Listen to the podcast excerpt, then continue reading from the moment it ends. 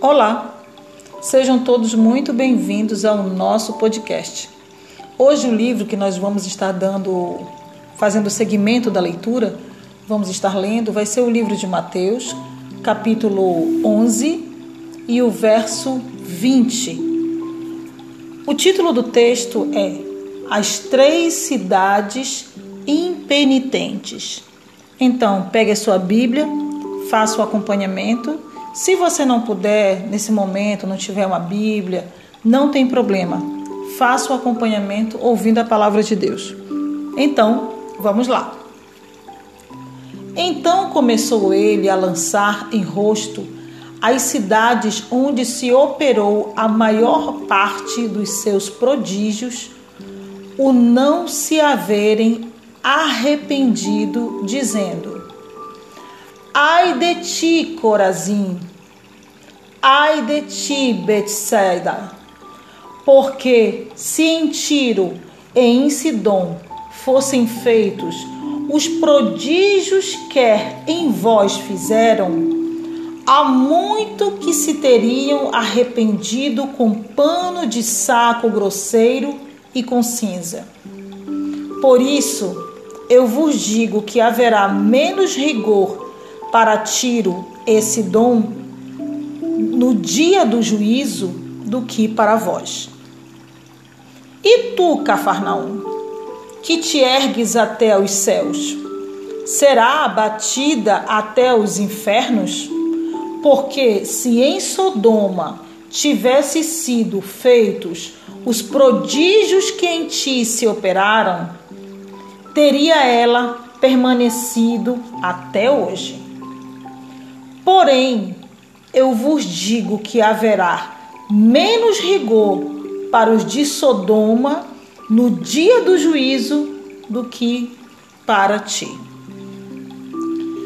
Esse trecho que nós fizemos o acompanhamento, que nós lemos, é um trecho que fala sobre a repreensão de Jesus, quando Jesus ele falou sobre os milagres e os feitos que ele fez em algumas cidades. E mesmo com todos aqueles prodígios e maravilhas e milagres que Jesus fez quando passou por essas cidades, mesmo assim não houve arrependimento. Muitos não se arrependeram e continuaram vivendo a vida segundo a sua própria vontade, seu próprio desejo. Aí eu pergunto a você: quantos milagres Deus já não nos fez e não nos mostrou, e mesmo assim nós não nos arrependemos de muitas coisas que fazemos, que falamos, que pensamos e que agimos. Quantas vezes Deus não fez coisas maravilhosas para cada um de nós e mesmo assim continuamos na desobediência e na incredulidade? Quantas vezes Deus não fez maravilhas na nossa vida mostrando o seu amor e o seu infinito carinho e zelo por nós e pelos nossos, e mesmo assim continuamos na incredulidade, na dúvida, no achismo. Será que vai dar certo? Será que não vai? Será que eu faço? Será que eu não faço? Será que eu falo? Será que eu não falo? Será que eu vou? Será que eu fico? Entre muitas outras coisas que fazemos. Aqui essa repreensão que nós acabamos de ler, ela serve para nós no dia de hoje. Que essa repreensão ela fique no nosso pensamento, no nosso coração.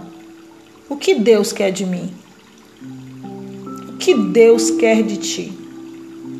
O que Deus quer de nós?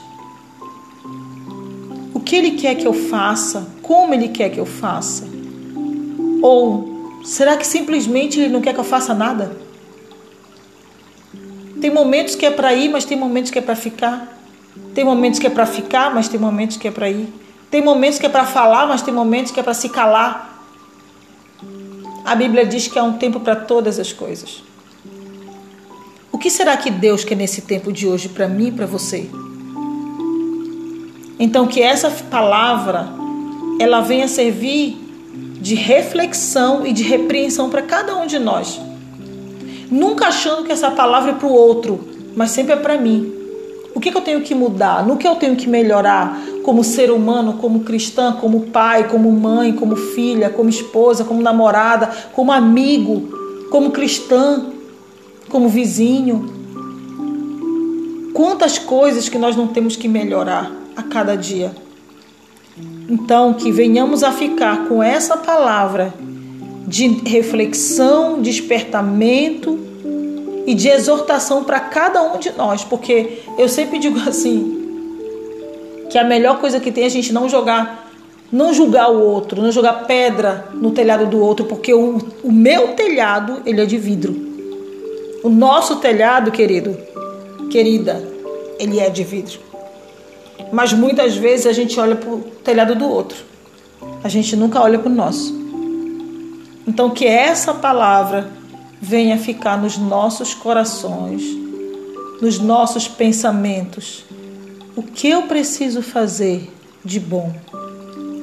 O que eu preciso fazer de bom para o meu próximo? Porque o que eu faço para o meu próximo, eu faço para Deus. Fiquem todos com Deus e até a próxima, se Deus quiser. Tchau, tchau.